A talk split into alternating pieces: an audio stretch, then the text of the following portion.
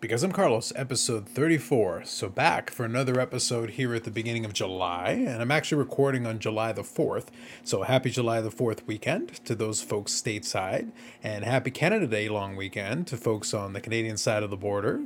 So long weekend, been having a lot of fun with that, and hopefully you enjoyed it if it applies to you. With all that said, it's actually kind of funny that as I'm recording this, I'm watching the World Series of Poker main event coverage because they've started day one of the main event, and they were just finishing reviewing Jamie Gold. And I've done the video in the past on the channel where I've talked about the whole World Series of Poker and my enjoyment of a lot of the poker coverage and things.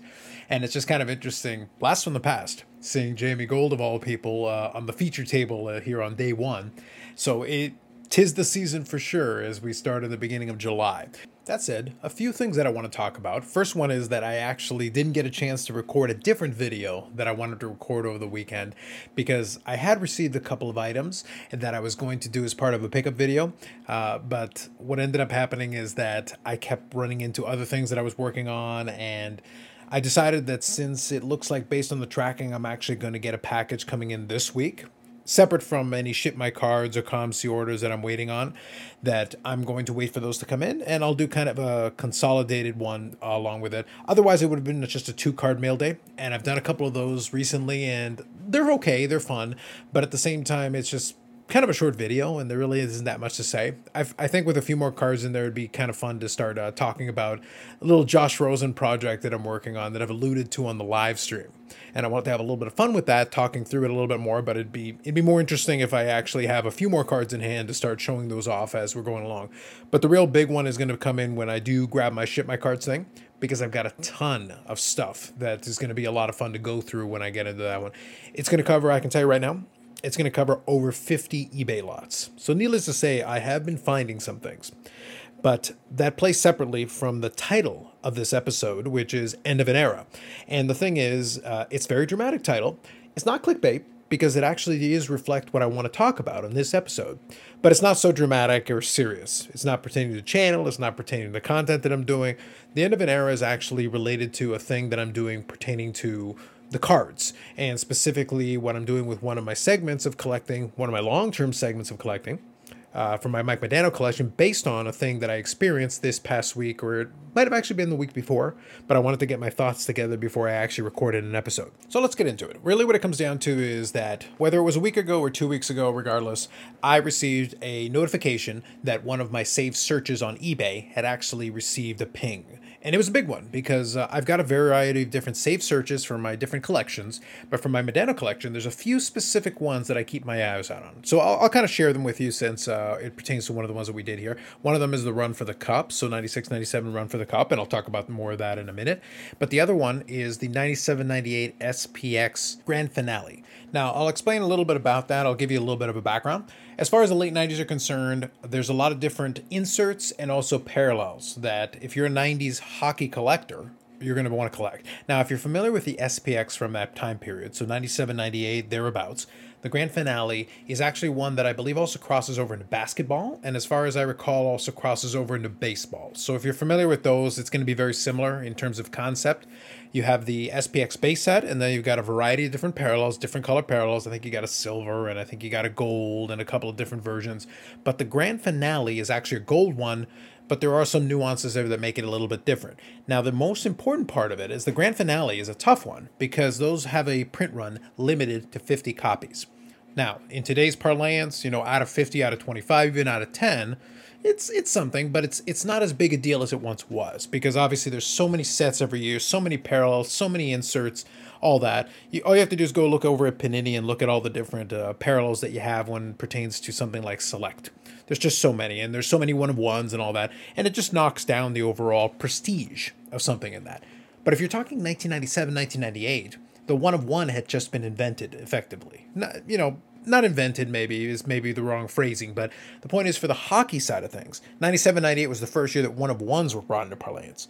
So anything limited to like 50 or limited to 25 is super, super, super short print. And given the way production was done at the time, they were just tough to come by. Perfect example that I'll give you, and another one that falls under this category that I'm going to be talking about here, is that in 98, 99, in UD, you had UD Choice. So Upper Deck Choice, and that was more of a low-level brand, but because they printed so many boxes and printed so many cards, the parallel that they had the Prime Choice Reserve, well, that's numbered to 100. It's serial number to 100. So you think low-level brand, number to 100, can't be a big deal, right? Those are actually really tough to come by. So anything out of 100 or less in that late 90s period still holds a little bit of prestige, still holds a little bit of value. And the Grand Finale, as it turns out, because SPX was also a high-end brand at the time, was a very tough one to come by. Ironically, when I gave that Prime Choice Reserve example, that was the opposite of the spectrum, and those turned out to be tough for a different reason. But regardless, limited to 50 is a very tough card to find. So it's one of those things when I suddenly get the notification that my save search has actually got a hit after all this time, and literally, I don't exaggerate, it has been years since I've been able to actually see one potentially in auction. And I think what happened is that somebody had a series of them and was posting them all at once, which is basically the only way that a lot of these things happen at this point, because you're just not getting one off or two offs very often here. It usually is somebody who happens to have a stack of them, and then they decide to list them either through a consignor or through themselves or whatever the case may be, and then basically a bunch of them appear, you have your shot, and then it's done. So needless to say, I get this notification and I'm very excited, and I'm also a little bit nervous because now I'm trying to figure out something that is usually a bit of a challenge, and it's something that I've talked about on the channel before, because think about what the background I just gave you.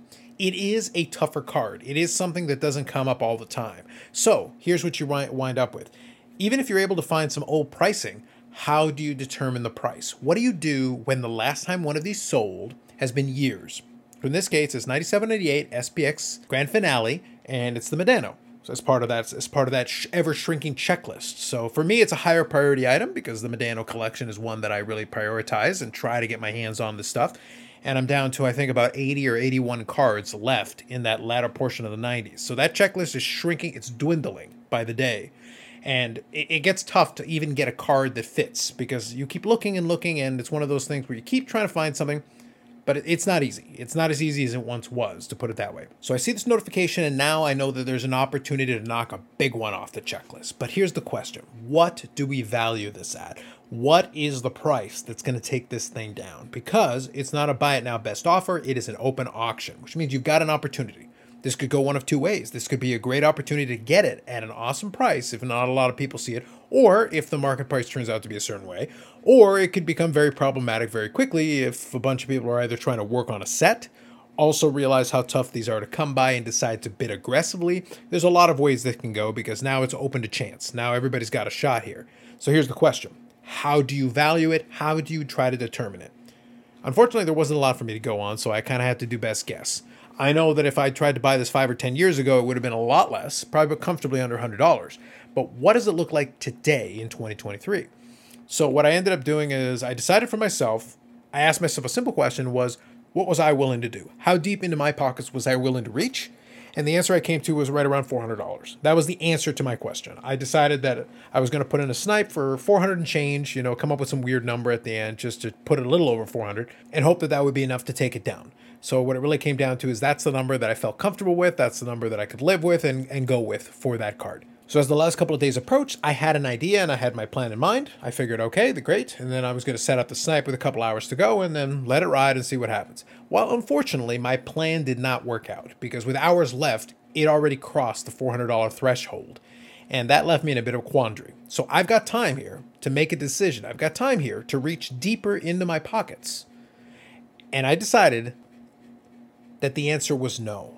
Now, that kind of plays into that title of this particular episode, because this is an end of an era, because what it really comes down to is this, and I try to make a bit of a separation when I talk about a lot of this stuff. What I'm referring to here is not a situation where, oh, you're priced out because, you know, it's beyond your budget.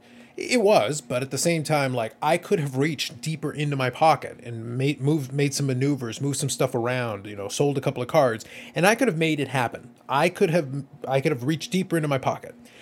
The end result of that was that the auction finished at $660 for it in the open auction. As far as I can tell, the bidding seems legit. Maybe it is, maybe it isn't, but $660 is what it came out to. And what I realized as the auction concluded was that I simply was not willing to go there. It wasn't even a case of whether I had the money or not. You know, I could win the lottery tomorrow and I still wouldn't have been comfortable paying $660 for it. Or in this case, more in order to actually win it, because I just didn't value that card at that price point. I understood how difficult it was to come by. I understood how long I've been searching for it, but it wasn't a card that felt like, oh, I have to have this and no cost is too great. There are very few cards that fit that profile for me at this point. So it's one of those situations where I ran into that, and then also I ran into the other problem, and it's kind of the opportunity cost thing here, if you're not familiar with that concept, is that I sat back and thought, okay, $660 US, what else could I get for that? And it doesn't even have to be one card. It's a matter of, okay, $660. If I want to budget $660, what else could I get? And the answer is there's a number of different things that would be well within my capability to do so. I can tell you right now, there's a few autographed patches of the cup that a few sellers have got on eBay right now that I could probably make a play at for less than that. Because even if I hit the buy it now, I would still have money left. I would still have money to spare. So let alone if I make an offer and I'm able to come to a deal that we're able to work on. In addition to that, I could probably buy the card, make a deal on it, and then buy one or two cards for my 53 Bowman set project that I'm working on. And that was the problem I ran into. The problem is I could not come to a justification in my own mind where it made sense for me to dig into my pocket deep enough to go and get this card, even though that checklist is dwindling. And I just couldn't get there. And that was the problem that I had. It was just the price made no sense for me personally, whether or not the market bared that or not. It seems to be that is now where the market's going to go. And the end of the era thing is, if that turns out that this is where the market is, and I can tell you that a few of the other cards in that set that were part of this group that got listed all at once also went for incredibly aggressive numbers. I think the Yarmou Yagra, if I'm not mistaken, possibly from the same seller, I ended up selling for $3,000. So, the Yagra selling for more makes total sense to me, but at the same time, $3,000, that's a crazy number. And that to me in my mind means that the cost of doing business over in the late 90s for some of these cards have really, really moved further and further and further out of whack. And the problem that I ran into is that I can't get there with it. It's one of those things where 5 or 10 years ago, it would have been maybe $100, $200. And now we're sitting here talking about $500, $600, $700 and thousands of dollars in the case of some of even the bigger names. And I just can't get there when there's so much other stuff that I'm working on that I could get for a fraction of that it would probably give me more enjoyment. And that's really it's the utility cost for me personally, the opportunity cost of maybe being able to get something else, and that prevented me from even considering, even really entertaining the possibility of reaching deeper into my pocket to go get more. And the answer at that point was just, no, I can't do that. And that's really what I'm referring to when I talk about the end of an era, because as I look through some of the other ones on my checklist, including that Run for the Cup that I mentioned, that's one that I had considered that was going to be potentially one that I would have to go deep into my reserves in order to try to pick it up. And I'm thinking to myself now, if these other ones are starting to go for this price point, how far is this kind of thing going to go when the next one comes up that I have an opportunity to bid on? Now, that isn't to say that there's no chance that I'll ever be able to get any of these cards. There's always the possibility that somebody lists one by accident, puts it as a buy it now or best offer, If somebody goes and lists one of those grand finales and puts $250, $300 on it, I will snap that buy it now immediately. I won't even hesitate. I may break my phone pressing that button. But the thing is that outside of some kind of an accident happening, if the price is shifted in that direction, then I'm out as a buyer, regardless of what my financial situation is at that time, because there's just so much other stuff that I could do with the same amount. And that's what I mean when I said end of an era, is that I've gone past the point where I can even look at it seriously and consider trying to reach for those things at what the going rate seems to be. Funny enough, in the era when we're talking about these declining prices, is that I'm talking about record prices. I'm talking about, new levels being set that even a couple of years ago would have been unthinkable. So we're post-boom, but for some reason, these ones have started to go up because the people really want to bid on them, and they're willing to reach for it and go for it. And good on them. Congratulations to the winner, because I'm just not going to play that game. I'm going to make some very difficult decisions as far as that's concerned going forward. I'm still going to try to chip away at it, but it may be just a situation where I just have to accept that the checklist is going to have more than anything sit there more often than not, unless the right thing comes across at the right price and I'm able to work something out, just because the circumstances and the conditions have changed, and I have to kind of work around that. But that's okay, because I do have other projects that I work on, and that's part of the reason that I don't limit myself to just one thing.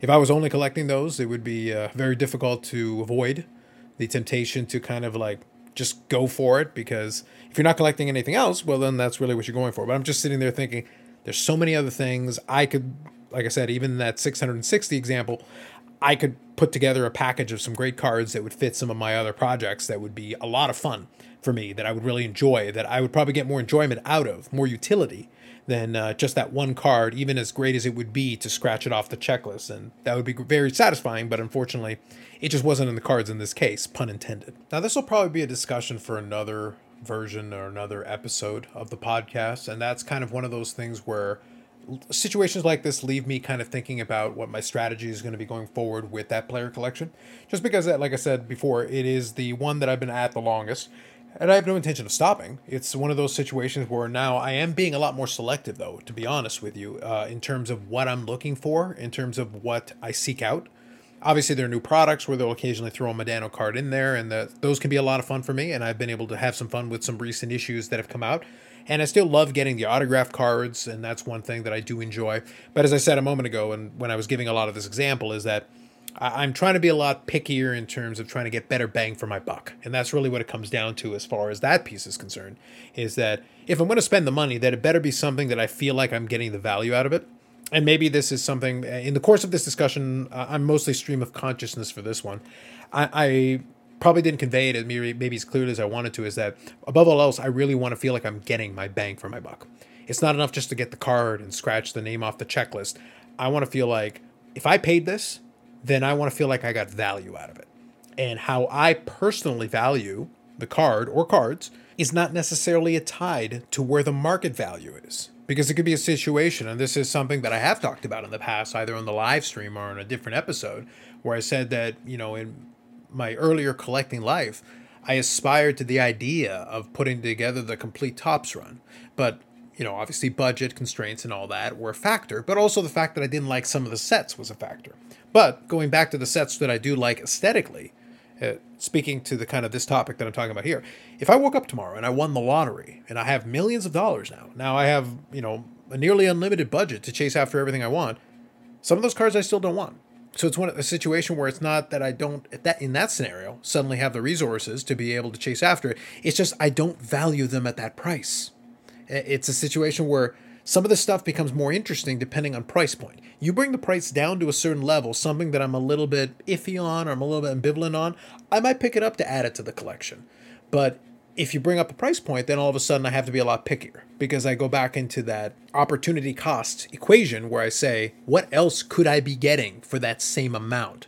And that's something that I found a bit of a challenge in my collecting life at this point, especially in the segments where I do collect a little bit of vintage, is that there's only a handful of cards. I literally can tell you that there's a handful of cards that I've ever crossed into the $1,000 threshold for. And it's because there aren't too many cards that I want that warrant that or deserve it. And I don't anticipate there being that many going forward because most of the cards that I want shouldn't cost me $1,000. And I don't want them to cost me $1,000. And if you try to take a card that I value at a couple of $100 and charge me $1,000, then my answer is going to be no. Whether or not I need it on the checklist or not, I just don't value it at that level. So that's kind of the idea of a lot of what I was talking about in this conversation. And that one kind of crystallized it for me. It brought it into focus that, unfortunately, even though I have this checklist that I've been pursuing and chipping away at, and I've been wanting to move towards it, I might have reached this point where I've kind of hit a wall that in order to play this game at the level that it needs to be played at, in order to cross some of the stuff off the checklist, obviously some of the other stuff I think is attainable. It's just a matter of getting it in front of me. But for some of that other stuff, if people want to pay that much, then I'm out as far as that's concerned. And I'll leave it to them because if they're willing to pay that price, then they certainly want it more than I do, clearly. Now, if I'm being truthful, I don't really feel that bad about it because that's kind of the advantage of having as many projects on the go as I do, that there's always something that might be of interest. And a lot of those things are a little bit more affordable or do make more sense to me in terms of the enjoyment that I get for it in relation to the price point that it would cost me.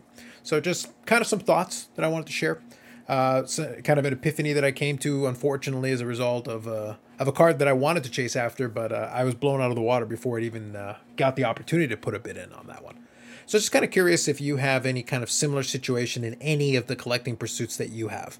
Is there some stuff that you've basically been priced out of, either because it literally falls outside your budget, or in the case of like what I'm talking about, it falls outside of the budget that you're willing to allow? Like if you have the money in your hand, but you're sitting there being asked to pay a certain amount, and you sit there and you look at it and say, but if I pay this, I'll get this card, yes, But what else could I be getting for that same amount that would also give me great satisfaction? What else could I be working on? What other projects could I be making some progress on that I'm not getting the opportunity to do because I am, in my mind, at least in my mind, overpaying for this thing in order to make it happen, in order to take care of this one thing, whereas look at all these other opportunities over here that make a lot more sense to me.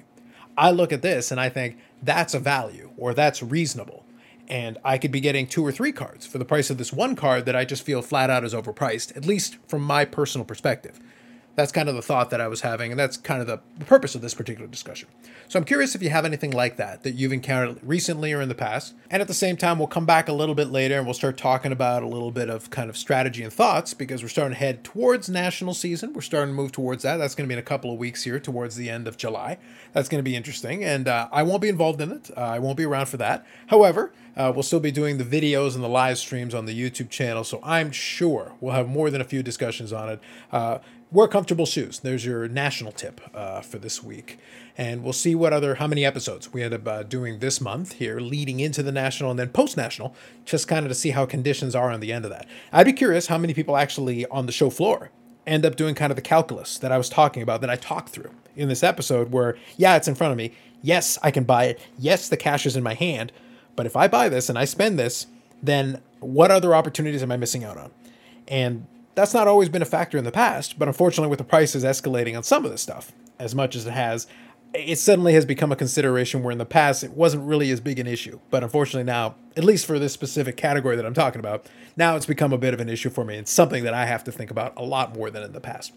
Anyway, that's it for me for now. If you're on the YouTube version of it, as I said, there'll be more videos coming up on the channel. The YouTube is the hub for a lot of the content that I do, but I do also have an audio version of it that is available on Spotify and Google Play and whatever other area for audio podcast you have. Also, there will be live streams. They're on Fridays at 8 p.m. Eastern time on the YouTube channel. The link to all that will be in the description of either the YouTube or on the audio version if you want to check that out. And that's it for me for now. We'll catch you in the next one.